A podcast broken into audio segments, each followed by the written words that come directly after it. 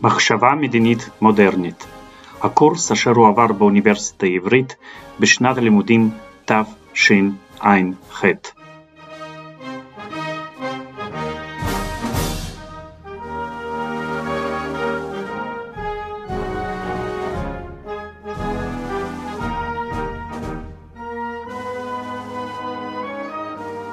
אה, אנחנו אה, ממשיכים לדון באידיאולוגיות המודרניות ואני דיברתי קצת על הריאקציונרים ושמרנים, אני גם דיברתי קצת על ניסיון של הגל להעניק משמעות למהפכה הצרפתית והיום אנחנו זזים uh, קצת שמאלה ועוברים לליברליזם. ואני בהתחלה אדבר על סוג מסוים של ליברליזם, uh, הליברליזם הצרפתי. ושני נושאים הבאים בסילבוס יוקדשו לדיון ב, uh, בליברליזם הזה. Uh, בכלל, uh, לליברליזם יש מקום מאוד נכבד במחשבה המדינית של המאה ה-19, כי ליברליזם זאת האידיאולוגיה הדומיננטית של אותה תקופה. אפשר לומר שהמאה ה-19 עוברת תחת הסימן של ליברליזם. ולכן uh, הרבה הוגים שעליהם אני אדבר בהמשך שייכים לפן זה או אחר של המחשבה הליברלית. Uh, ואני אדבר על כל מיני סוגים של מסורת ליברלית, אבל uh, הליברליזם הצרפתי אולי הסוג החשוב ביותר של הליברליזם האירופאי. מדוע? התשובה היא כי מבחינה מסוימת הליברליזם הצרפתי הוא אב טיפוס של הליברליזם האירופאי של המאה ה-19 בכלל. האידיאולוגיה של הליברליזם האירופאי מתגבשת בראש ובראשונה בצרפת בתחילת המאה ה-19. אפילו המילה עצמה, ליברלי, מופיעה במשמעותה הפוליטית המודרנית אצל הוגים צרפתים, ממש בשלהי המאה ה-18 תחילת מאה ה-19. שני הוגים צרפתים בנג'מין קונסטן ומדאם דה סטל משתמשים במילה הזאת על מנת לתאר ולסמן את תפיסתם הפוליטית. ואומנם המילה ליברלי הייתה קיימת בשפות האירופאיות מזמן, אבל המשמעות שלה הייתה שונה. המילה ליברלי באה מהמילה הלטינית ליברליטס, אה, והיו לה שתי משמעויות עיקריות. קודם כל להיות ליברלי פירושו להיות נדיב, אה, במיוחד בהקשר של כסף. ליברליות פירושה נדיבות.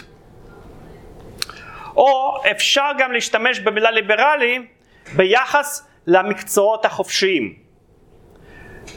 אה, מקצועות חופשיים זאת אומרת מקצועות שאין להם שימוש פרקטי, כמו אומנות למשל, פילוסופיה. אמ, ולכן כאשר אתם קוראים טקסט באנגלית שנכתב לפני מאה ה-19 ואתם רואים שם מילה ליברל, בדרך כלל אתם צריכים לתרגם את המילה הזאת כ-generous, לא כליב... אה, כנדיב, לא כליברלי. ורק לקראת המאה ה-19 הוגים צרפתים מעניקים משמעות חדשה למילה ליברלי. בעצם בהתחלה הם פשוט רצו לומר שתפיסת העולם הפוליטית שלהם היא תפיסה נדיבה. תפיסה לא מתלהמת, לא קיצונית, תפיסה מתונה. אבל די מהר נוצר קשר בין המילה ליברלי לעמדות הפוליטיות הספציפיות שאנשים כמו קונסטן, מדאם דה סטל וליברלים אחרים דגלו בהן. וכבר ב-1812 בספרד מופיעה לראשונה מפלגה שקוראת לעצמה מפלגה ליברלית, שמתמודדת בבחירות. וכעבור מספר שנים השם ליברלי נדבק לאותם הפוליטיקאים בצרפת שמהווים אופוזיציה מתונה לממשל המלוכני דאז. ורק בשנות ה-20 של המאה ה-19 המילה הזאת במשמעותה המודרנית נכנסת לשיח הפוליטי האנגלי. זאת אומרת, הליברליזם כאידיאולוגיה פוליטית אה, נוצר לראשונה דווקא באירופה היבשתית ולא בבריטניה. אה, והטענה הזאת, טענה שהליברליזם נולד דווקא בצרפת, יכולה להיראות טענה מוזרה. כי הרי בדרך כלל כשאנחנו חושבים על מחשבה ליברלית או על תנועות פוליטיות ליברליות, אנחנו קודם כל חושבים על הוגים אנגלו-אמריקאים, או על היסטוריה פוליטית של אה, ארצות הברית ובריטניה.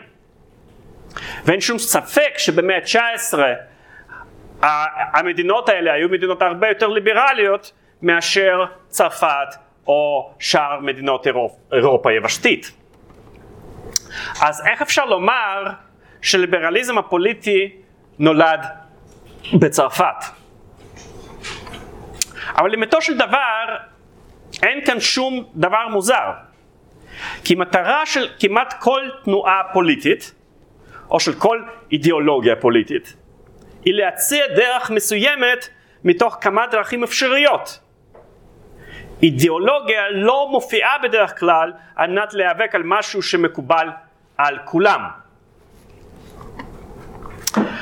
הדרישות המרכזיות של הליברליזם האירופאי היו הדרישות להקים משטר חוקתי ולהעניק חירויות אזרח בסיסיות. אבל בבריטניה וארצות הברית המשטר החוקתי וזכויות וחירויות אזרחיות נתפסו כעובדה קיימת והוכרו כמעט על ידי כולם. לכן לא היה צורך בתנועה שתיאבק למען אה, חופש ביטוי למשל. כי חופש ביטוי הוכר כעיקרון במדינות האלה. כי אה, יותר מאוחר נוצרת בבריטניה מפלגה שנקראת מפלגה ליברלית, אבל יש לה אופי קצת שונה מהאופי של תנועות ליברליות בשאר מדינות אירופה ואני עוד אדבר על כך. אבל בצרפת לעומת זאת, החירויות האזרח, חירויות האזרח ומשטר חוקתי לא היו דברים מובנים מאליהם. הם היו דברים שהיה צריך להיאבק למענם. ולכן אין שום חידה שאידיאולוגיה ליברלית נוצרה לראשונה דווקא בחברה, שאומנם היו לה מרכיבים ליברליים, אבל היו לה גם מרכיבים אנטי ליברליים, שהיוו חלופה פוליטית ממשית לתפיסת העולם הליברלית. הליברלים היו אלה שנאבקו למען ביסוס העקרונות הליברליים ונגד העקרונות האנטי ליברליים. אז ליברליזם צרפתי הוא אידיאולוגיה שחותרת לליברליזציה של החיים החברתיים והפוליטיים בחברה שאיננה ליברלית מספיק. ובגלל זה דווקא הליברליזם הצרפתי ולא הליברליזם האמריקאי או בריטי הוא אף טיפוס של הליברליזמים בעולם.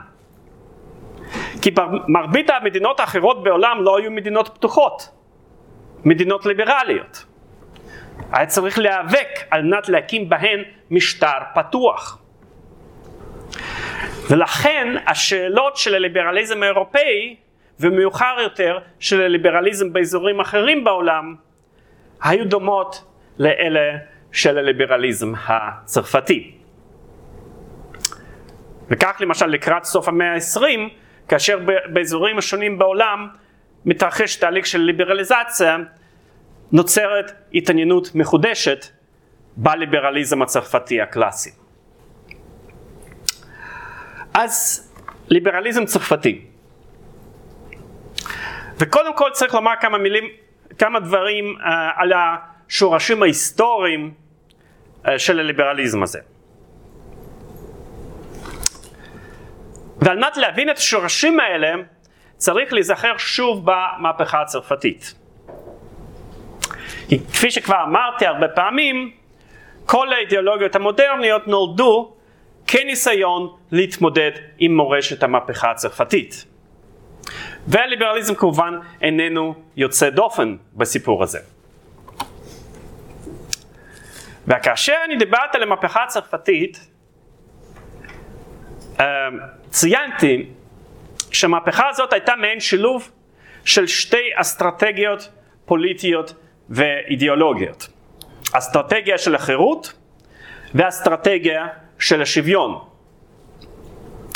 המהפכה הצרפתית הייתה מצד אחד הניסיון להגביל את עריצות השלטון האבסולוטי ומצד שני ניסיון לשבור ולבטל את הפריבילגיות של האצולה. ואמרתי ש, שאומנם קל לשלב בין שתי האסטרטגיות האלה באופן תיאורטי, לא כל כך קל ליישם אותם ביחד במציאות. ומה שהתברר כתוצאה מהמהפכה זה שההישגים של המהפכה לא היו, שוב, לא היו שווים בשני המישורים האלה. מישורים של החירות ושל השוויון. כי מצד אחד, מבחינת השגת השוויון החברתי, המהפכה בגדול מימשה את יעדיה המרכזיים. היא הצליחה לגרום לרפורמות מרחיקות לכת שביטלו באופן סופי את הפריבילגיות של האצולה והכנסייה. היא הגבירה את הניידות החברתית. עד כדי כך שאיש מרקע יחסית פשוט בשם נפוליאון בנפרט יכול היה להפוך לשליט כל יכול של צרפת. והוא גם קידם מקורבים שחלק גדול מהם גם uh, הם היו אנשי, לא היו אנשי מעמד מיוחס מלידה. אבל מצד שני המהפכה לא כל כך מימשה את האידיאל של החירות ומניעת העריצות השלטונית. כמעט מיד המהפכה הידרדרה לדיקטטורה יקובינית. כמה שנים מאוחר יותר נפוליאון תפס את השלטון והקים דיקטטורה משלו והגביל את חירויות האזרח. ב-1814 נפוליאון הפסיד במלחמה, הופל, והמלוכה בורבונית הוחזרה לצרפת. התחילה תקופת הרסטורציה, שבה הממשלה לא כל כך הייתה תלויה בפרלמנט. ואומנם המלך הכריז שהוא מסכים להקנות זכויות אזרחיות לצרפתים, למעשה הזכויות האלה הוגבלו. תקופת הרסטורציה נמשלה, נמשכה עד 1830 ואז מלך הבורבוני האחרון, שאלה העשירי, הודח במה שקוראים מהפכת יולי, עלה לשלטון מלך חדש שקוראים לו לואי פיליפ, שהיה קרוב רחוק של השושלת המלכותית הלגיטימית. המלך הזה היה אוהד של האידיאלים של המהפכה ונשען בשלטונו על הבורגנות הגבוהה. המשטר שלו כן הקנה חירויות אזרח לצרפתים ומנהיגים ליברליים רבים תפסו עמדות מפתח בממשלה. אבל זכות הבחירה לפרלמנט הייתה מאוד מאוד מוגבלת. ולא היו בצרפת מאבקים פוליטיים של ממש. על רקע זה, ב-1848 שוב פרצה המהפכה. לואי, פיליפ, לואי פיליפ הודח, ושוב יש ניסיון להקים רפובליקה, מה שקוראים הרפובליקה השנייה. בבחירות החופשיות לנשיאות נבחר קרוב משפחה של נפוליאון ושמו לואי נפוליאון בנפרט. אבל כעבור כמה שנים לואי נפוליאון מבצע הפיכה, מפזר את הפרלמנט ומכריז על עצמו כקיסר של צרפת, נפוליאון השלישי. הפוליטיקאים הליברליים יוצאים לגלות. נפוליאון השלישי נופל בשבי ב-1870 כתוצאה מתבוסה בקרב מול פרוסיה. ואז שוב יש ניסיון להקים רפובליקה ליברלית. ולרפובליקה הזאת קוראים הרפובליקה השלישית. והפעם זאת רפובליקה יחסית יציבה, והיא שורדת עד שנת 1940. אז במילים אחרות, אחרי המהפכה שדגלה בעיקרון החירות, לצרפתים לקח כמאה שנים לבסס משטר חופשי. וקשה לקרוא לזה הצלחה של המהפכה. המהפכה שיצרה יותר שוויון התקשתה להביא יותר חירות. והליברליזם הצרפתי היה בגדר של ניסיון להתמודד עם העובדה הזאת. הליברלים בצרפת נשארו נאמנים לאידיאלים של המהפכה, אבל הם ביקרו את מה שהם ראו כחוסר האיזון בין, בין, ה, בין שני האלמנטים שלה. כי לדידם לא השוויון אלא החירות צריך להיות האידיאל המרכזי. אה, וביקורת שלהם על המהפכה הייתה שהמהפכה הלכה יותר מדי בכיוון של שוויון על חשבון עקרון החירות. ועקרון החירות הפך לעקרון הבסיסי של הליברליזם הצרפתי. לעיתים קרובות הליברלים השוו את המצב בצרפת עם המצב באנגליה. והם חשבו שהמצב באנגליה היה בדיוק הפוך מהמצב בצרפת. בצרפת האידיאל של שוויון התקדם הרבה יותר מהאידיאל של חירות. לעומת זאת, באנגליה אי שוויון חברתי עדיין נשמר. האצולה שיחקה תפקיד כלכלי, חברתי ופוליטי חשוב. ויחד עם זאת, האנגלים נהנו מהרבה יותר חירויות אזרחיות והקימו הרבה יותר מגבלות על עריצות השלטון. והשאלה שהליברלים הצרפתים שאלו את עצמם הייתה כיצד זה קרה שצרפת שעשתה מהפכה על מנת להשיג חירות לא השיגה את החירות. בעוד שבריטניה הגשימה את עקרון החירות בלי שום מהפכה.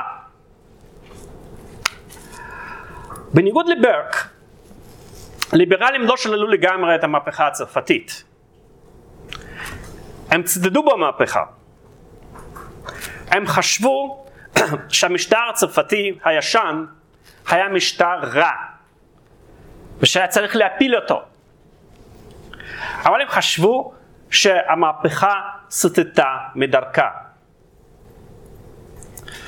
והם רצו לטהר את האידיאלים של המהפכה, כפי שהם ראו אותם, מהסטיות הרדיקליות שנעשו בהם.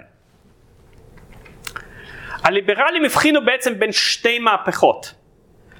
המהפכה הטובה, הליברלית, מהפכה שבאה להגביל את עריצות השלטון ולהקים משטר חוקתי, מהפכה של 1789, והמהפכה הרעה, היעקובינית, מהפכה שהקימה עריצות חדשה, המהפכה של 1793. והם היללו את מה שהם כינו האידיאלים של 1789 והעמידו אותם כנגד האידיאלים של 1793. אז הליברלים הצרפתים ראו את עצמם ככאלה שנמצאים באמצע במפה הפוליטית בין שתי סכנות של עריצות. העריצות הריאקציונית של השלטון המלוכני והעריצות המהפכנית של ההמונים. והם ראו את עצמם כמגיני אידיאל החירות משתי הסכנות ההפוכות האלה. וכך למשל דיבר בנג'מין קונסטן uh, על הליברליזם שלו. הוא אמר כך: במשך 40 שנה הגנתי על אותו עיקרון. החירות בכל, בדת, בפילוסופיה, בתהליך הייצור ובפוליטיקה. ואת החירות אני מבין כניצחון של היחיד על הסמכות שרוצה לשלוט בו כעריצות ועל ההמונים שדורשים את הזכות לשעבד את המיעוט בידי הרוב. והתפיסה האידיאולוגית הזאת אה, של הגנת חירותו של היחיד בפני שתי סכנות מסבירה את הזגזוגים הפוליטיים של הליברלים הצרפתים. מצד אחד בתקופת הרסטורציה הליברלים נמצאים במה שאפשר לקרוא צד שמאל של המפה הפוליטית כי הם נמצאים באפוזיציה לשלטון המלוכני. דורשים חופש ביטוי, חופש דת, חופש התארגנות. הם דורשים שהממשלה תהיה כפופה לפרלמנט הנבחר. הם גם לא אוהבים את שרידי משטר הישן. אבל מצד שני, הליברלים הצרפתים גם חושבים שהמהפכנים של 1789 נסחפו יותר מדי במאבק שלהם נגד השלטון המלוכני ולא זיהו בזמן את הסכנה מהשמאל. אמנם בשפה הלאומית בצרפת, במהפכה הצרפתית, אה, מרבית הצרים היו אנשים מתונים, אבל לא היה להם שום כוח ממשי. הם התכנסו ופעלו רק מתוך נכונות של הממשל להרשות להם להתכנס. ולכן הם נזקקו לכוח שיוכל להגן עליהם. ומאין בא הכוח הזה? מההתארגנות המהפכנית העצמאית של האוכלוסייה, בעיקר של התושבים בפריז. לא האספה הלאומית, אלא ההמון הפריזאי היה זה שתקף את בסטיל ב-1789. והקבוצות הרדיקליות בפריז בעצם הקימו ממשל עצמי של העיר, ממשל שנקרא קומונה של פריז. ולקומונה של פריז היה סדר יום משלה. סדר יום שונה מסדר יום של המתונים שישבו באספה הלאומית. הרדיקלים רצו שינויים יותר משמעותיים. הם רצו הפלת המלוכה, הם רצו את חלוקת העושר הכלכלי, הם סלדו מהממשל המרכזי, היה בהתנהגות שלהם יסוד אנרכיסטי חזק. ולעיתים קרובות האספה הלאומית בעצם נגררה אחר הציבור הפריזאי הרדיקלי בהחלטות שלה. כי היא בעצם הייתה תלויה בתמיכה של הציבור הזה. והקומונה של פריז היה אחד היסודות שעליהם הושתת שלטונו של רובספייר. ואז כאשר הליברלים הצרפתים הסתכלו אחורה על האירועים האלה, הם הסיקו מהם מסקנה חשובה. הם הגיעו למסקנה שהתנועות הרדיקליות לא היו בהכרח ידידי החירות. שלא היה אכפת לרדיקלים מעריצות השלטון כל עוד השלטון היה שלהם. וליברלים חשבו שהטעות של המתונים במהפכה הצרפתית הייתה שהם לא טיפלו בתנועות הרדיקליות האלה. טעות שהליברלים ניסו לא לחזור עליה. הליברלים חשו שבעתיד מוטל עליהם לדכא כל סכנה מהצד הרדיקלי. וזה יצר קרע פוליטי בצרפת בין הליברלים הבורגנים מצד אחד לתנועות העממיות מצד שני. ואז כל פעם שפורצת מהפכה מחדש ב-1830, ב-1848, ב-1871, אנחנו רואים אותו דפוס של מהלך האירועים. בהתחלה יעדי המהפכה הם יעדים ליברליים, אחר כך הקבוצות הרדיקליות מתחילות לצאת עם דרישות נוספות של מהפכה חברתית, ואז כל פעם הממסד הליברלי דואג להשתמש בכוח על מנת לדכא את ההתקוממות. האירוע, האירוע המפורסם אולי ביותר מתרחש ב-1871. אה, באותה שנה, בעקבות התבוסה של צרפת במלחמה ונפילתו לשבי של נפוליאון השלישי, הציבור הפריזאי שחומש לצורך הגנת פריז נגד הצבא הפרוסי, סירב להחזיר את הנשק והקים ממשל עצמאי ששוב קרא לעצמו קומונה. הממשלה הזמנית שבראשה עמד אדולף טייר, איש אה, פוליטיקאי ליברלי ותיק, ברחה מפריז ושלחה את הצבא לדכא את ההתקוממות. הצבא כבש את פריז תוך שפיכות דמים גדולה והוצאות להורג המוניות. ועל מנת להבין את מה שקרה ב-1871 צריך להבין את מה שקרה ב-1793 ואת הזיכרון הקולקטיבי שנוצר בעקבות הדיקטטורה היעקובינית. כי הרוח הרפאים של הטרור היעקוביני המשיכה לרדוף את הליברלים הצרפתים. הפחד הגדול שלהם היה שכל מהפכה חדשה עלולה להביא לצרפת רובספייר חדש. לכן לאחר נפילתו של רובספייר הליברלים הראשונים התחילו לדרוש את מה שהם כינו סגירה או סיום של מהפכה. הם רצו מה שאומרים בצרפתית טרמינלי של אלף, המטרות של 1889 הושגו. המשטר האריסטוקרטי הישן בוטל ועכשיו צריך למנוע מהפכות נוספות. צריך להקים משטר מתון, משטר מוגבל, משטר שקט. אז בתוך הליברליזם הצרפתי קיים אלמנט שמרני חזק. במקום המהפכה שלא הביאה חופש, ליברלים רוצים לבסס חופש בלי מהפכה.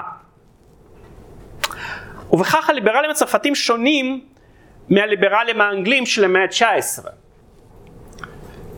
בריטניה לא חוותה את הטראומה של המהפכה ושל הטרור היעקוביני. ולכן בבריטניה לא נוצר קרע כזה בין מעמד הביניים וליברלים מצד אחד למעמד הפועלים ורדיקלים מצד שני.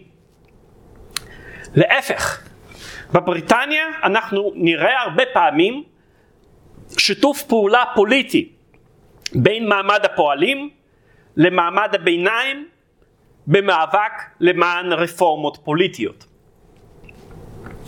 רבים מהליברלים הבריטים רואים את עצמם כמנהיגים לא רק של מעמד ביניים, אלא גם של מעמד הפועלים. והתנועות הליברליות הבריטיות נאבקות גם על תמיכת מעמד הפועלים. לכן בליברליזם הבריטי אנחנו נראה זליגה מתמדת שמאלה והפיכתו לליברליזם חברתי. ובמקביל בתנועות הפועלים בבריטניה אנחנו נראה אלמנטים ליברליים חזקים. ולא כך היה בצרפת. הליברלים ותנועות הפועלים בצרפת התייחסו אלה לאלה בחשדנות ולעיתים באיבה גלויה. עד עכשיו שאלות?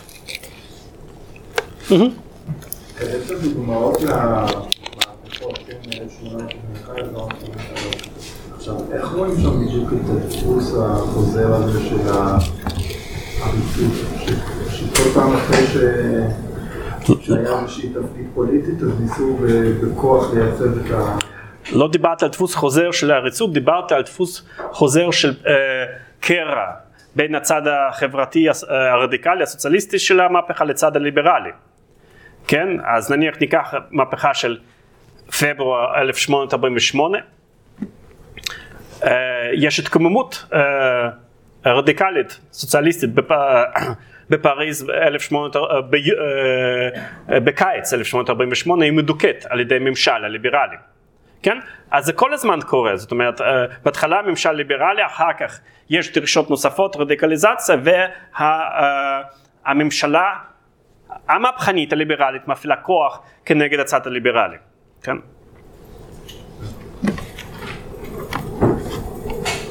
הם אומרים, פעם אחת הם לא עשו את זה במהפכה הצרפתית, ותראו מה קרה, אז כל פעם עכשיו אנחנו לא נאפשר לרדיקלים להשתלט על סדר היום הפוליטי.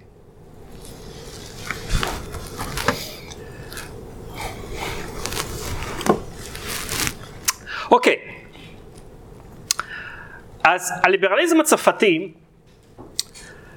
היה תוצר של ניסיון מסוים להתמודד עם מורשת המהפכה הצרפתית.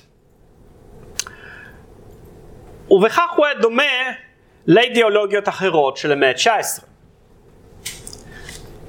כמו אידיאולוגיות אחרות, ליברליזם מתח ביקורת לא רק על אירוע המהפכה עצמו, אלא גם על מרכיבים מסוימים בשורשים האינטלקטואליים של המהפכה.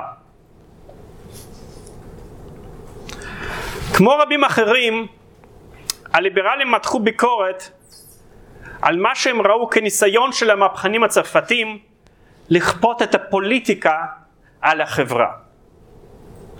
הליברלים האשימו את היעקובינים בכך שאלה ניסו לבנות משטר פוליטי שלא התאים לחברה הצרפתית. הליברלים טענו שצריך להעביר את הדגש מפוליטיקה לחברה. שלפעילות הפוליטית אין ערך משל עצמה, שהיא רק משקפת את המצב החברתי. אז ליברלים הצרפתים חשבו שצריך להתמקד במה שהיום אנחנו היינו קוראים לו הניתוח הסוציולוגי. ואת, האידא... ואת אידיאל החירות שלהם הם הקישו לא מתוך נורמות פילוסופיות, אלא ממה שהם ראו כניתוח אובייקטיבי של החברה הקיימת. ואפשר להשוות את זה עם הוגים פרה-מהפכניים שהיו דבקים בעיקרון החירות, כמו למשל ג'ון לוק או ז'אן ז'אק רוסו.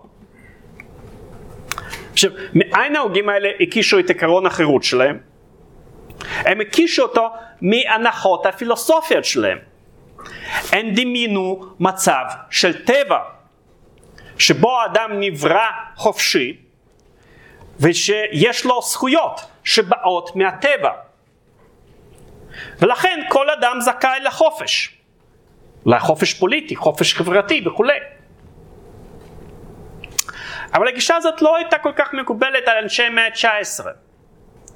הם חשבו שזאת תפיסה נאיבית, אנטי היסטורית, מנותקת מהמציאות החברתית, וגם אולי כתפיסה שבחלקה אחראית לשפיכות הדמים של המהפכה. אז הליברלים הצרפתים, כמו רבים אחרים, דחו את תורת הזכויות הטבעיות. אמנם הם נשארו נאמנים לערך החירות, אבל ביניהם ערך החירות אינו תוצר של הטבע הקדמוני. הם תומכים בחירות לא משום שהאדם הוא בעל זכויות טבעיות, אלא משום שהחירות זה הכרח של החברה המודרנית. הם לא חושבים שחירות הייתה קיימת בתחילת ההיסטוריה, ושצריך לחזור למצב הראשוני. לא. הם חושבים שחירות זה אידיאל שאליו האנושות צועדת. החירות הפוליטית, הדתית, החברתית, מאפיינת דווקא את החברות המודרניות ואת האדם המודרני, החירות זה הישג של האנושות. החירות זו תוצאה של התפתחות חברתית ארוכת שנים. חיי החירות מתאפשרים רק ברמה של ציוויליזציה מפותחת.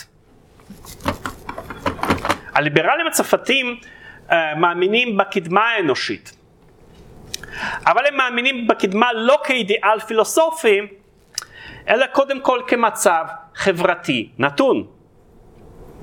והם מאמינים בחירות כיסוד שמתאים דווקא לחברה המודרנית. הם לא ממציאים איזשהו אדם טבעי, שיש לו איזשהו חופש טבעי. הם בכלל לא חושבים שהיחיד יכול להתקיים מחוץ לחברה.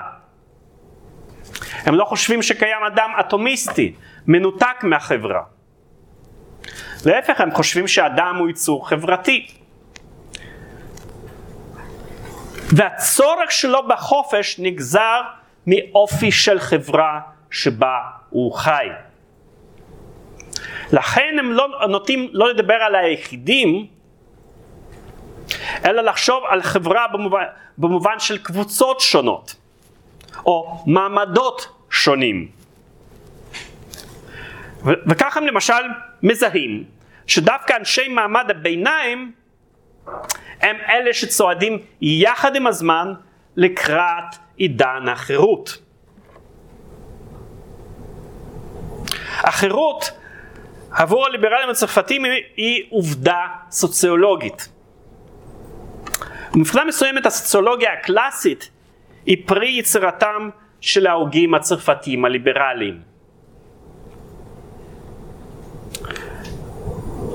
והדגש הסוציולוגי הזה הוא הנקודה המרכזית שבה הליברליזם האירופאי של המאה ה-19 שונה מההגות הפרוטו-ליברלית, קדם-ליברלית של המאה ה-18. ואני אדבר באופן יותר מפורט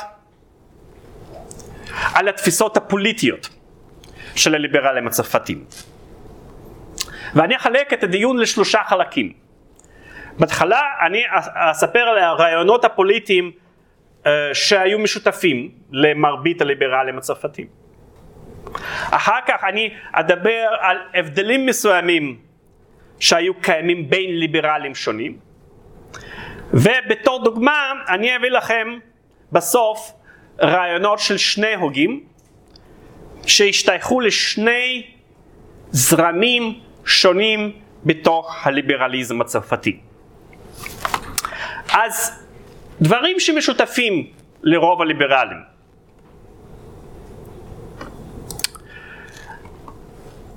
אז אם אנחנו נסתכל על הביוגרפיות של הליברלים המובילים, כבר שם אנחנו נראה נקודות דמיון מעניינות. כמעט כולם הם בני מעמד הביניים, ורבים מהם פרוטסטנטים. כמו למשל ז'רמן נקר, שידועה יותר בשם משפח, משפחה אחר שלה, ז'רמן דה סטל, או פשוט מדאם דה סטל.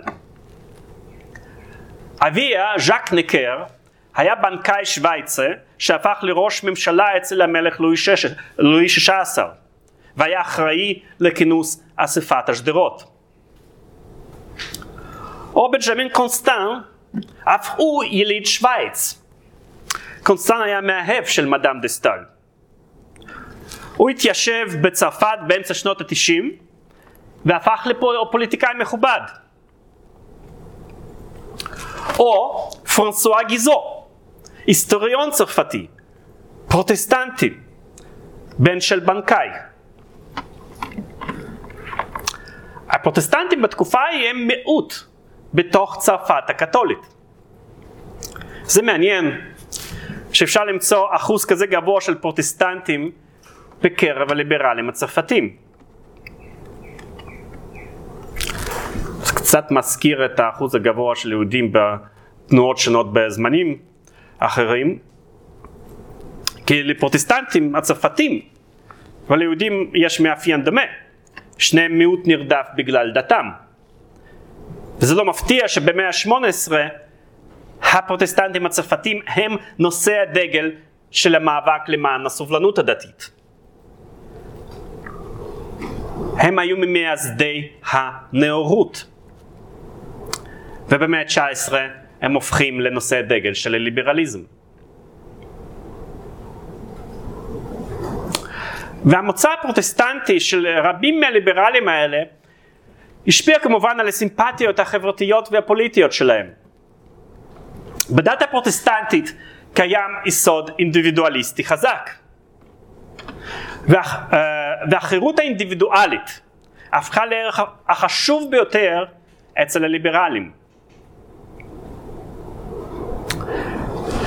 את הביטול הפוליטי לאינדיבידואליזם הם מצאו בחברה הפרוטסטנטית האהובה עליהם, בריטניה. כמעט כל ליברלים הצרפתים היו אנגלופילים. אנגליה,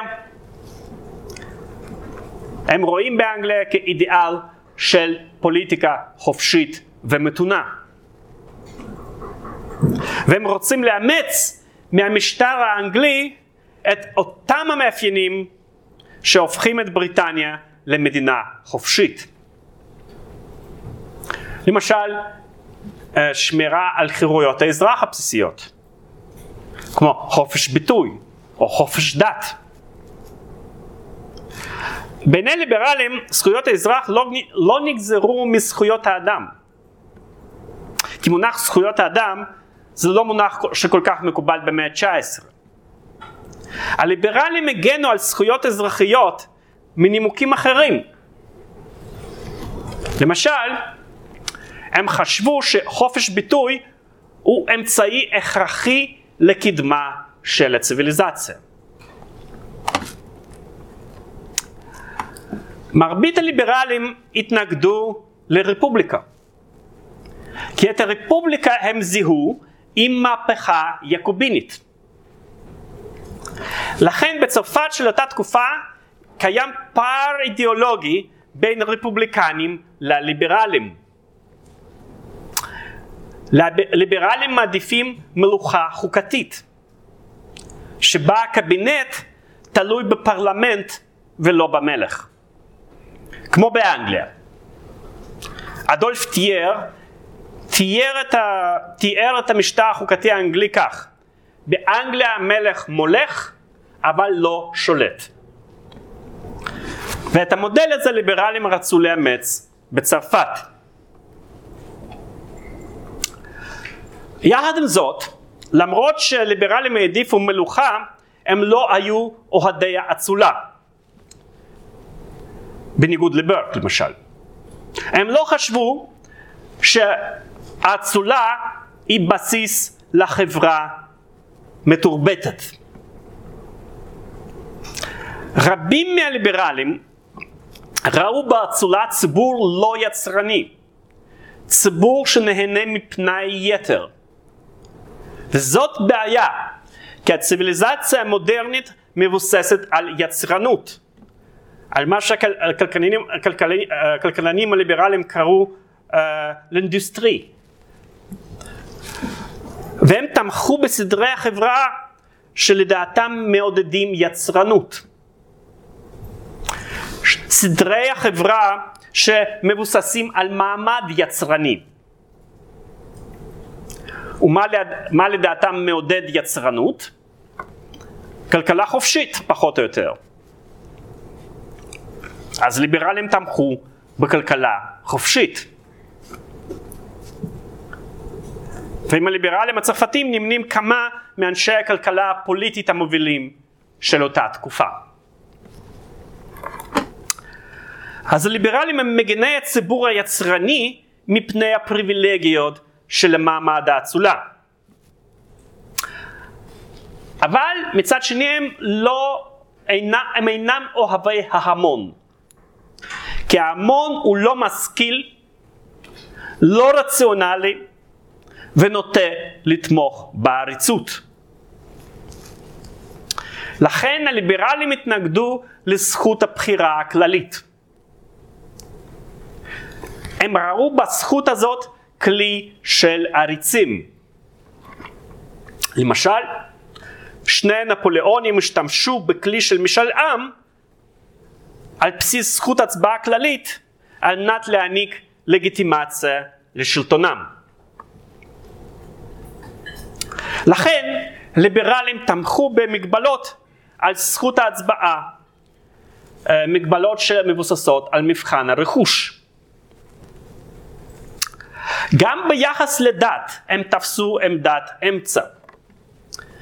מצד אחד הם תמכו בסובלנות דתית, אבל מצד שני הם התנגדו לתפיסת עולם אנטי דתית רדיקלית. כי שוב, הליברלים זיהו את התפיסות האלה עם הרדיקליזם היעקוביני. אז אלה בגדול התפיסות הפוליטיות המרכזיות של הליברליזם הצרפתי. מצטיירת מהן דמות מוכרת של ליברל אירופאי של אותה תקופה באופן כללי. ליברל כזה הוא בדרך כלל איש משכיל ששייך למעמד הביניים שבדרך כלל נמצא במרכז המפה הפוליטית הוא בדרך כלל אנגלופיל שרוצה לחקות את המשטר האנגלי במדינה שלו הוא דוגל בחירויות אזרח הוא מתנגד לפריבילגיות שבאות מלידה הוא מאמין בקדמה אבל מעדיף רפורמות הדרגתיות על פני מהפכות. הוא דוגל בשוק חופשי, הוא דוגל במתינות דתית והוא אליטיסט שמתנגד נחרצות לזכות הבחירה הכללית. מעניין לציין כי במאה ה-19 במקרים רבים זכות הבחירה הכללית הוענקה ביוזמת השמרנים ולא ביוזמת הליברלים. אז אלה הם המאפיינים העיקריים של הליברלים. בינתיים יש שאלות אולי?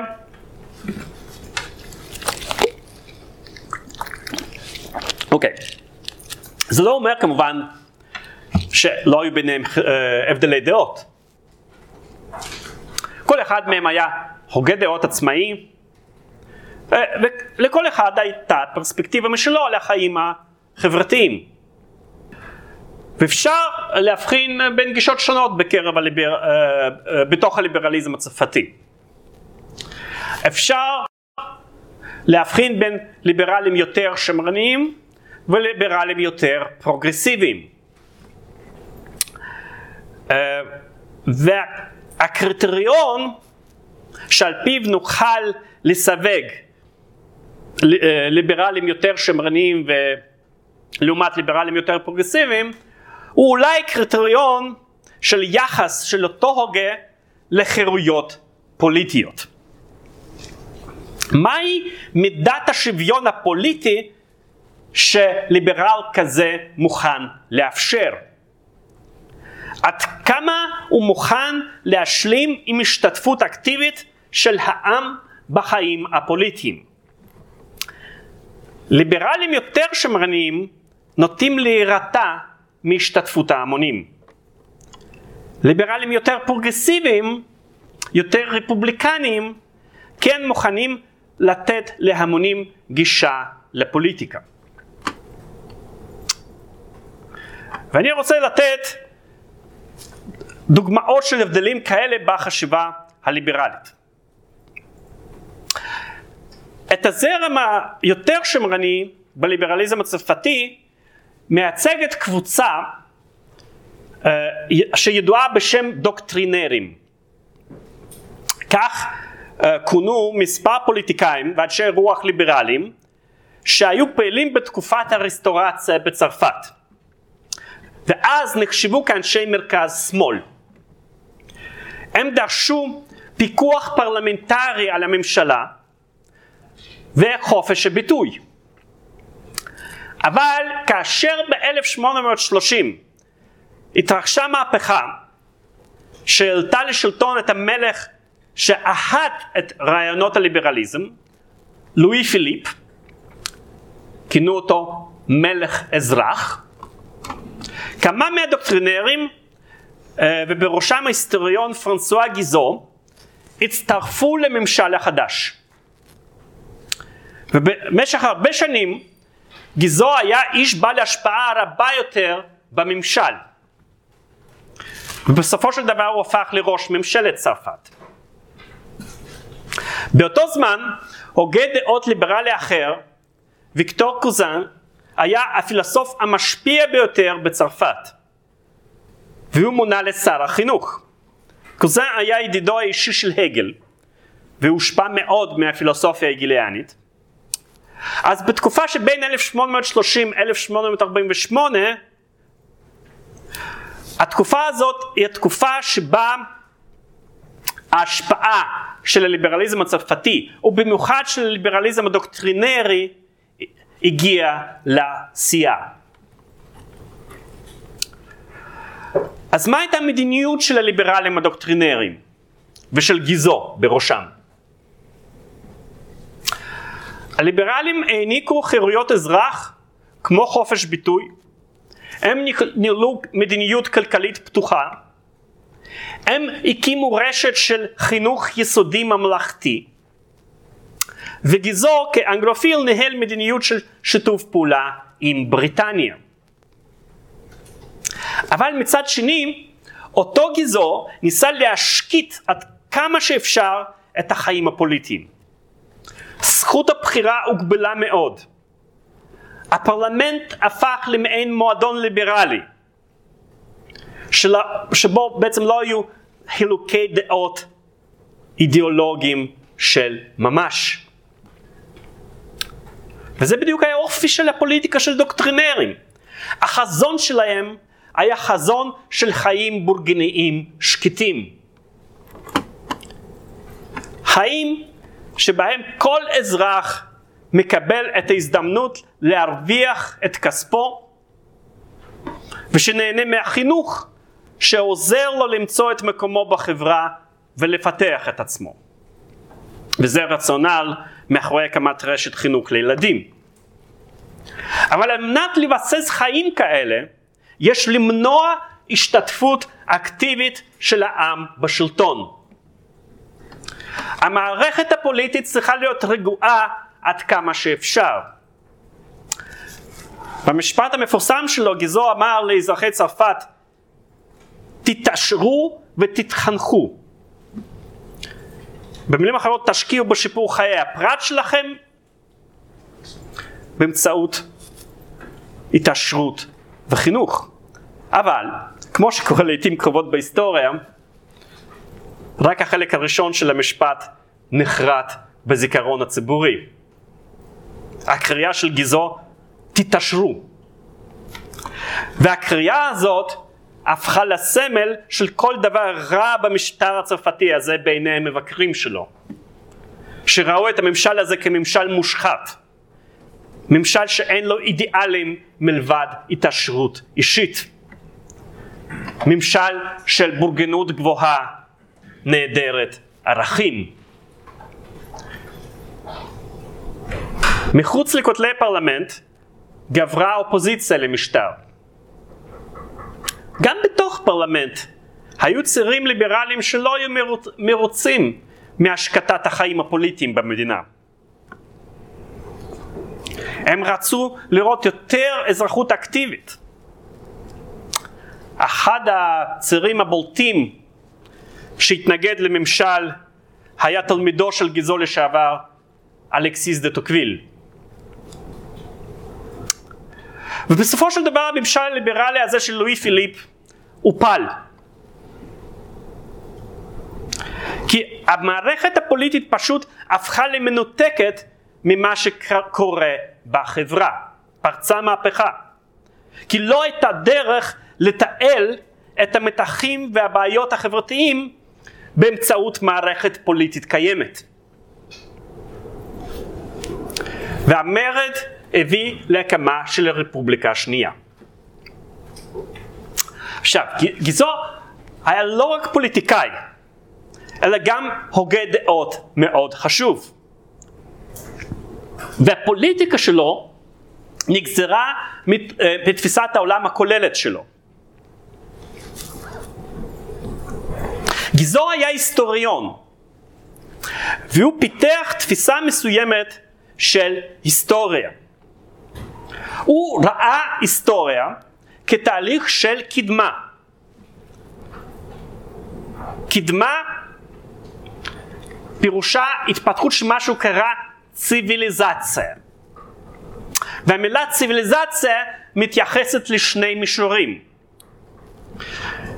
מצד אחד, ציוויליזציה פירושה הישגים טכנולוגיים, מדעיים ותרבותיים של החברה. במישור הזה הקדמה בהיסטוריה היא תהליך מתמיד של צבירת הידע ויישום הידע הזה בפרקטיקה. ומצד שני, ציוויליזציה מתייחסת להתפתחות התרבותית והמוסרית של נפש האדם.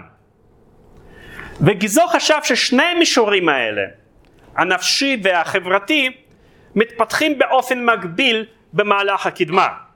ככל שמתפתחת הטכנולוגיה, כך גם האופי האדם הופך לטוב יותר ולמוסרי יותר.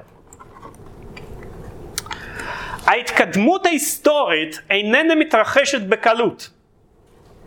היא מתרחשת באמצעות מאבק.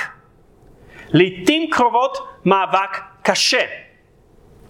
מאבק בין מעמדות שונים בחברה. ובהיסטוריה האירופאית אנחנו רואים מאבק בין שני מעמדות מרכזיים. מעמד אחד הוא מעמד ריאקציוני, מעמד שמנסה למנוע את הקדמה, מעמד שמנסה לשמר את דפוסי החיים המסורתיים. זה מעמד האצולה. מעמד האצולה לא תורם לקדמה ולחברה כי הוא לא יוצר שום דבר. כנגדו עומדת השדרה השלישית שהיא ההפך אה, ממעמד האצולה. היא מעמד פרוגרסיבי, מהפכני, שחותר לשינוי ולקדמה. היא מעמד יצרני שתורם להתפתחות הטכנולוגיה, התרבות והמוסר. והקבוצה הכי מתקדמת, הכי פרוגרסיבית בה, הקבוצה שעומדת בראש המאבק של השדרה השלישית, היא הקבוצה שגיזור אה, מכנה אותה בורז'ואזי, הבורגנות. במילים אחרות, ההיסטוריה האירופאית זה היסטוריה של מלחמת המעמדות. בין האצולה מצד אחד לבורגנות מצד שני. והמהפכה הצרפתית הייתה הקרב המכריע במלחמת המעמדות הזאת. הקרב שבו הבורגנות ניצחה. ההיסטוריה אם כן מסתיימת עם ניצחון המעמד הפרוגרסיבי, מעמד הבורגנות. מעמד שמסמל את החיים שמבוססים על חירות אישית ועל שיפור מתמיד בטכנולוגיה ובתרבות. עכשיו, לחברה המודרנית הזאת, גיזו קרא חברה דמוקרטית. אבל הוא פירש את המילה דמוקרטיה בצורה מאוד מיוחדת. כשהוא אמר שהחברה המודרנית, החברה הדמוקרטית, הוא לא התכוון להשתתפות של אזרחים פשוטים בפוליטיקה. כי הרי הוא התנגד להשתתפות כזאת. דמוקרטיה עבורו זה מצב חברתי. מצב ששורר בו שוויון בין מעמדות. שאין בו פריבילגיות לקבוצות מסוימות. זאת אומרת, המילה דמוקרטיה אצל גיזו מתייחסת לאופי של חברה כשוויונית, בלי שבהכרח תהיה לה מערכת פוליטית דמוקרטית. והתפיסה הזאת אפשרה לגיזו לתמוך בדמוקרטיה כמצב חברתי ולהתנגד לדמוקרטיה כשיטה פוליטית. וגם את מושג, הרימו, אה, גם את מושג הריבונות גיזו uh, מתאים לתפיסה הליברלית שלו. בכתבים שלו הוא מרבה להשתמש במילה ריבונות, וריבונות הרי היא אחד האידיאלים המרכזיים של המהפכה הצרפתית. אבל הוא משנה את המשמעות של מושג הריבונות. הוא מתנגד לעיקרון של ריבונות האומה כולה. הוא חושב שעיקרון ריבונות האומה פותח פתח לאספסוף להשתלט על התהליך הפוליטי.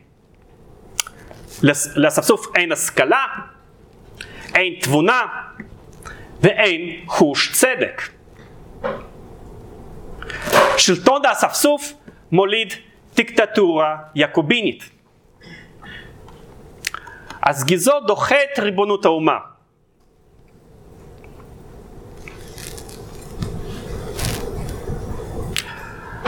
הוא דוגל בריבונות אחרת.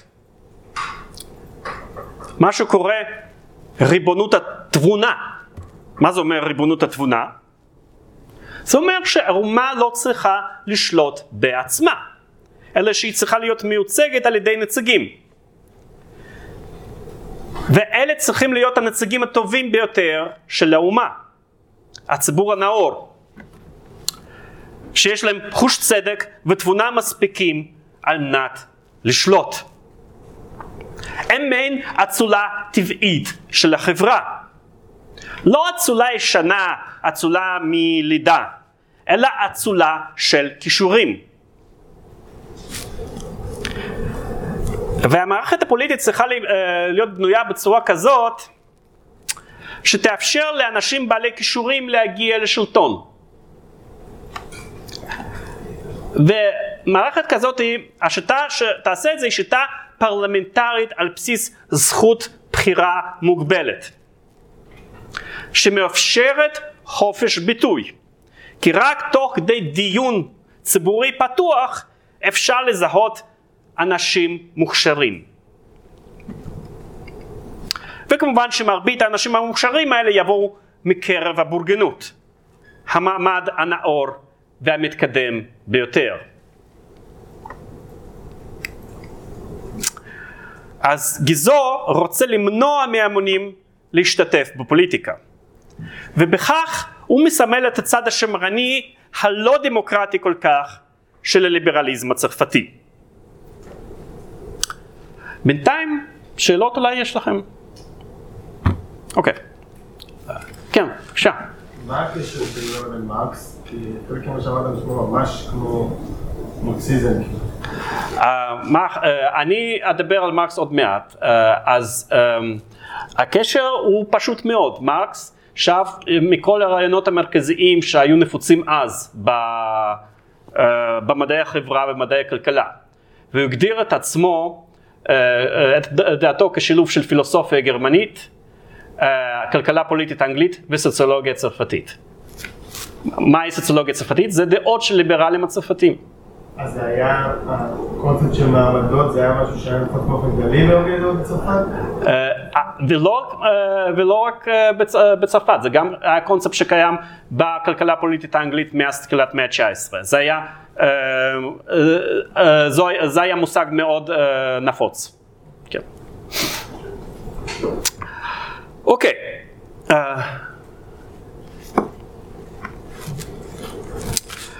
אז, אבל, אבל, זה לא הפן היחיד של הליברליזם הצרפתי.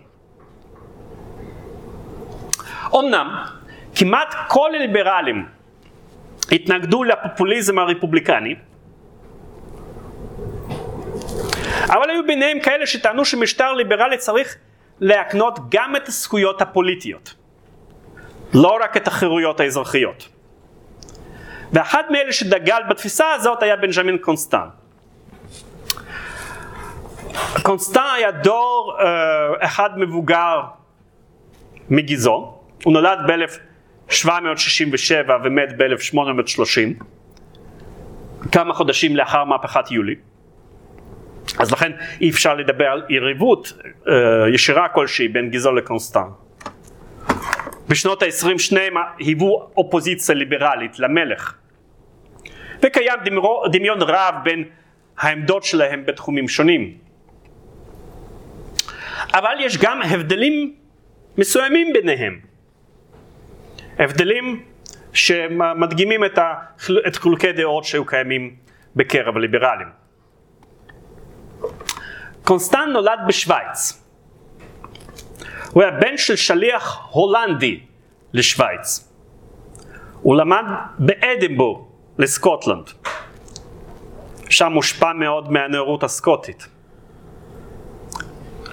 אחר כך הוא שירת בתפקיד חצר באחת הנסיכויות בגרמניה. זה מאה ה-18, מאה קוסמופוליטית. כן? וכאיש צעיר הוא קיבל את המהפכה הצרפתית בהתלהבות. אפילו הצדיק את הטרור היעקוביני כשלב הכרחי במהפכה, על מנת לבסס את הרפובליקה. אבל כמה שנים מאוחר יותר, הוא שינה את דעתיו ואימץ גישה פוליטית ביקורתית כלפי יעקובינים. הוא התחיל לקרוא לעצמו ליברל. התיישב בצרפת, רכש אחוזה והאזרחות על מנת שיוכל לבחור ולהיבחר, והחל בפעילות פוליטית. ולקראת שנות ה-20 הוא נחשב כמנהיג של הליברלים הצרפתים. בנוסף לפן שלו כפוליטיקאי וכהוגה דעות, היה לו גם פן אחר. קונסטן היה סופר רומנטי. וכרומנטיקן הוא הושפע מאוד מהנאו-הומניזם הגרמני. הוא כתב רומן בשם אדולף, והרומן הזה ייסד את הזרם הרומנטי בספרות הצרפתית. וכשמנסים להבין את קונסטן, צריכים לזכור את האופי הכפול, האופי הכפול שלו. האופי של פוליטיקאי ליברלי מצד אחד, ושל סופר רומנטי מצד שני. זה חשוב. למשל, קונסטן היה אינדיבידואליסט. אבל המקור של האינדיבידואליזם שלו היה מקור כפול. מצד אחד, קונסטן הוא אינדיבידואליסט ליברלי טיפוסי, שהדגיש את הרציונליות, מתינות, זכויות פרט. אבל מצד שני הוא גם היה אינדיבידואליסט רומנטי שהדגיש את הכנות של הרגשות וחשיבות של התפתחות רוחנית עצמית. והטקסט שבו אפשר למצוא את שני הפנים האלה של קונסטן הוא הטקסט שבעצם אה, התבקשתם לקרוא לשיעור הזה. זה טקסט מאוד מפורסם. והוא אחד הטקסטים המשפיעים ביותר במחשבה המדינית המודרנית. זו בעצם הרצאה שניתנה על ידי קונסטנט ב-1819 והנושא שלה היה חירות. הרי ערך החירות היה ערך מרכזי עבור ליברלים צרפתים. וקונסטנט ניסה להסביר בהרצאה שלו מהי החירות מבחינת הליברלים. וקונסטנט הבחין בין שני סוגי החירות. מה שהוא קרא החירות של העתיקים לעומת החירות של המודרניים. מהי החירות של המודרניים?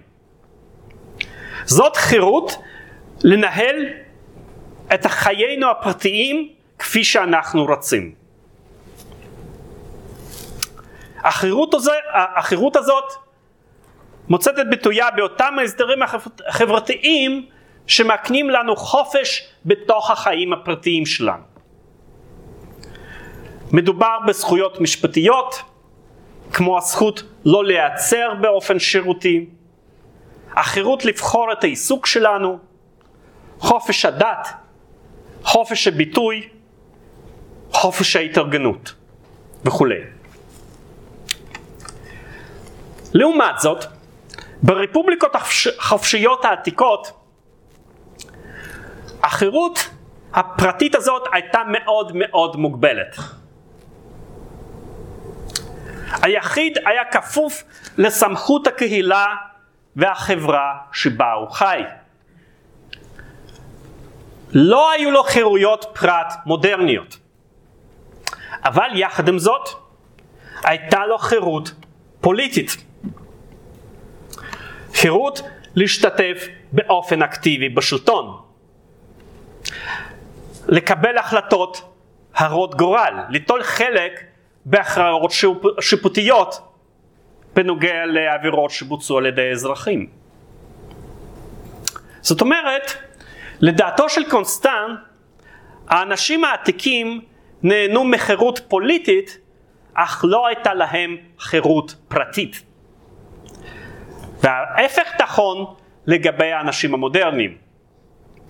הם נהנים מחר... מהרבה זכויות פרט, אבל לא, מש... לא משתתפים באופן אקטיבי בתהליך הפוליטי. אז החירות הפוליטית היא חירות העתיקים, וחירות הפרט היא החירות המודרנית. וקונסטן חשב שההבדל הזה בין העתיקים למודרניים נובע מההבדל בין שני סוגי החברה, החברה העתיקה והחברה המודרנית.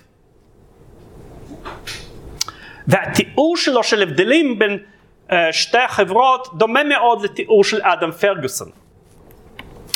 כמו פרגוסון, קונסטנט טען שהחברות העתיקות היו חברות לוחמניות והחברות המודרניות הן חברות מסחריות. הרפובליקות העתיקות התקיימו בשטח קטן מאוד והקיום שלהם תמיד היה בסכנה. הן ניהלו חיי מלחמה ולכן היו צריכות להנהיג משמעת חברתית בין אזרחים על מנת לגייס את החברה למצב מתמיד של מלחמה. הן היו חברות מגויסות. אבל בדיוק משום כך, גורל הרפובליקה היה תלוי בכל אחד ואחד מהאזרחים, וכל אחד היה זכאי ונדרש להשתתף בקבלת ההחלטות של החברה. חוץ מזה, הכלכלה העתיקה הייתה מבוססת על כוח העבודה של העבדים, ואז לאזרחים החופשיים היה זמן פנוי להשתתף בפוליטיקה.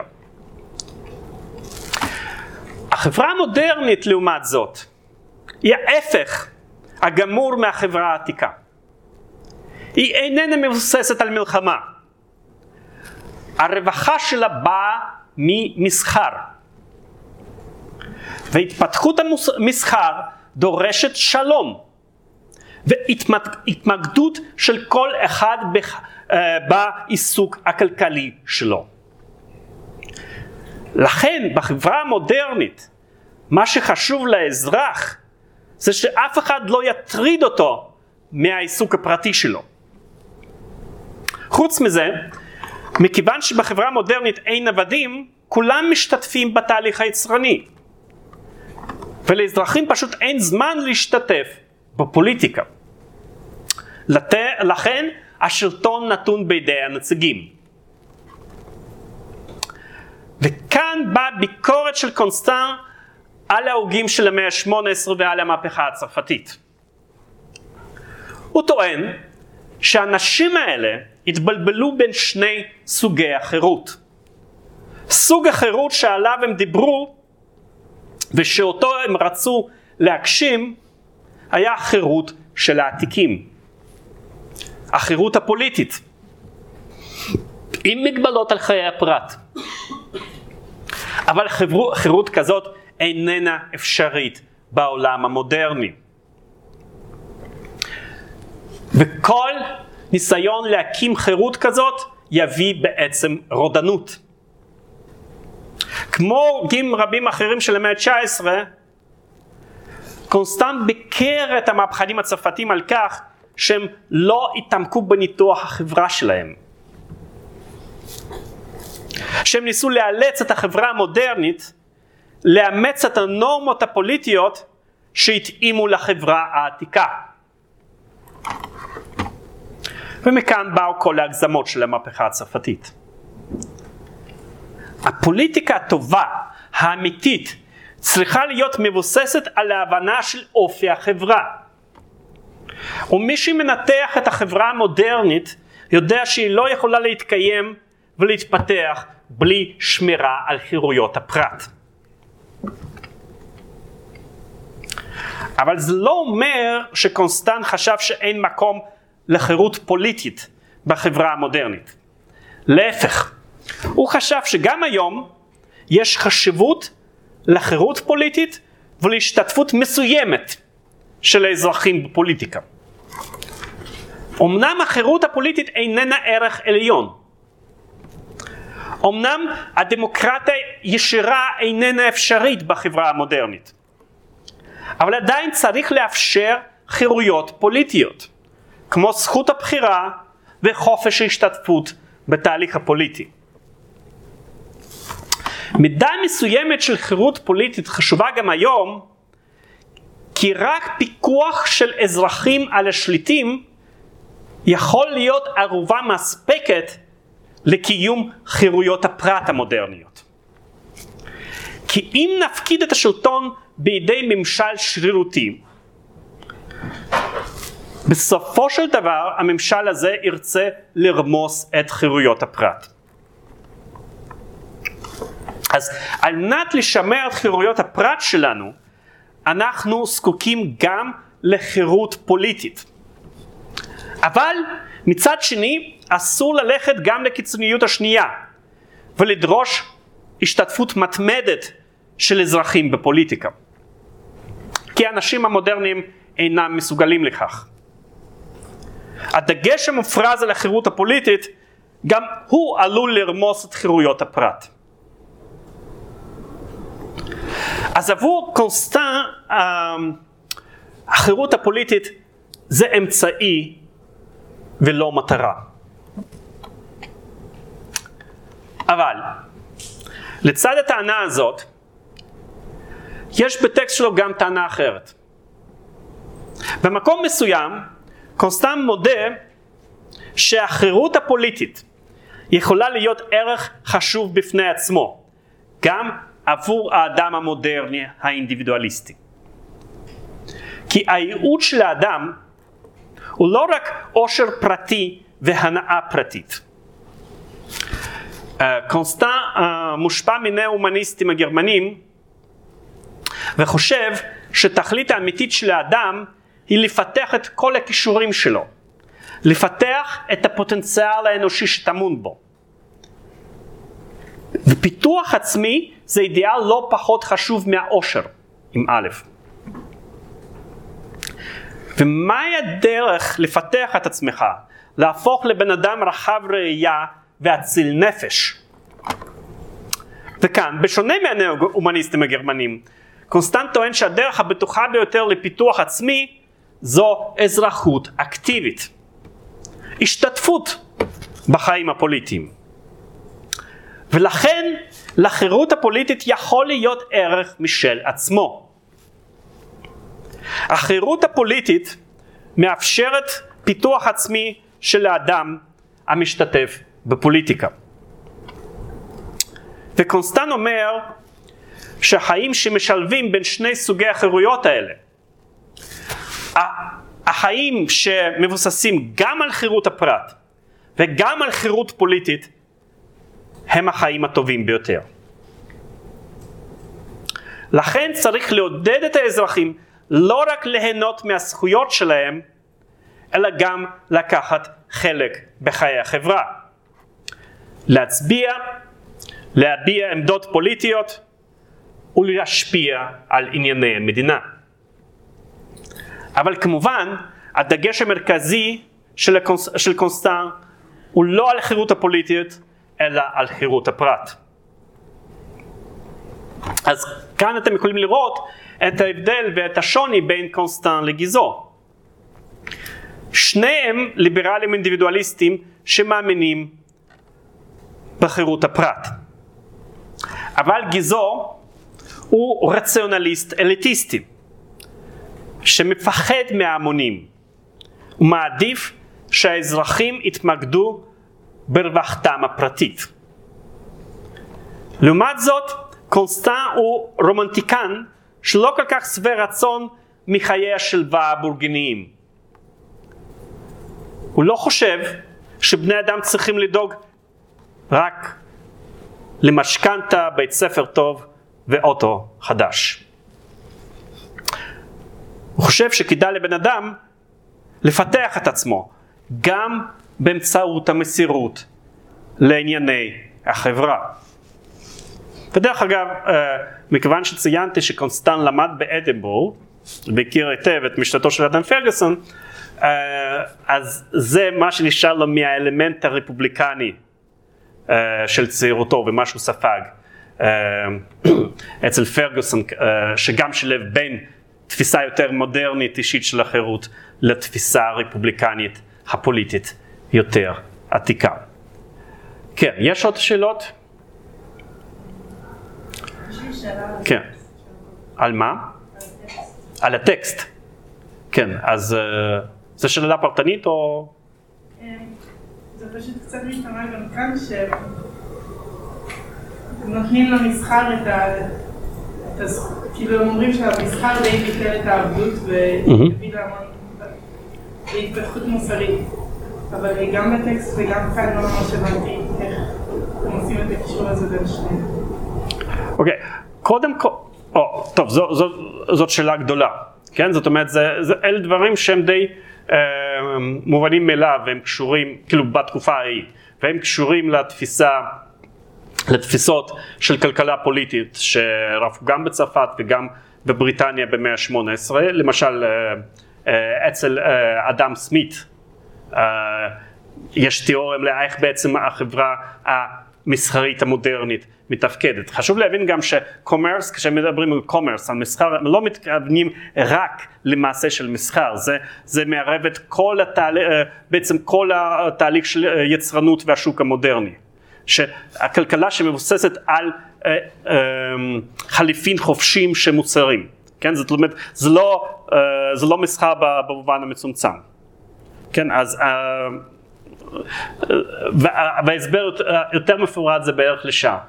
אבל זו, זו מוסכמה של התפיסה של הכלכלה הפוליטית של המאה ה-19 שאנחנו עכשיו נכנסנו לחברה, בעל, לכלכלה בעלת אופי אחר לגמרי מאשר כלכלה העתיקה שבה חליפים על בסיס כסף משחק, משחק תפקיד יותר ויותר חשוב ויש ויש זינוק ברמה של יצרנות, כן? זאת אומרת, זה אנחנו כבר בשלחי המהפכה התעשייתית. אוקיי, עוד... אה, אוקיי, אז, אה, אז סיימנו את הליברליזם הצרפתי. בשבוע הבא, בעוד שבוע, אנחנו נדבר על טוקוויל, שהוא גם ליברל צרפתי, אבל יש נושא נפרד שמוקדש רק לו. תודה רבה.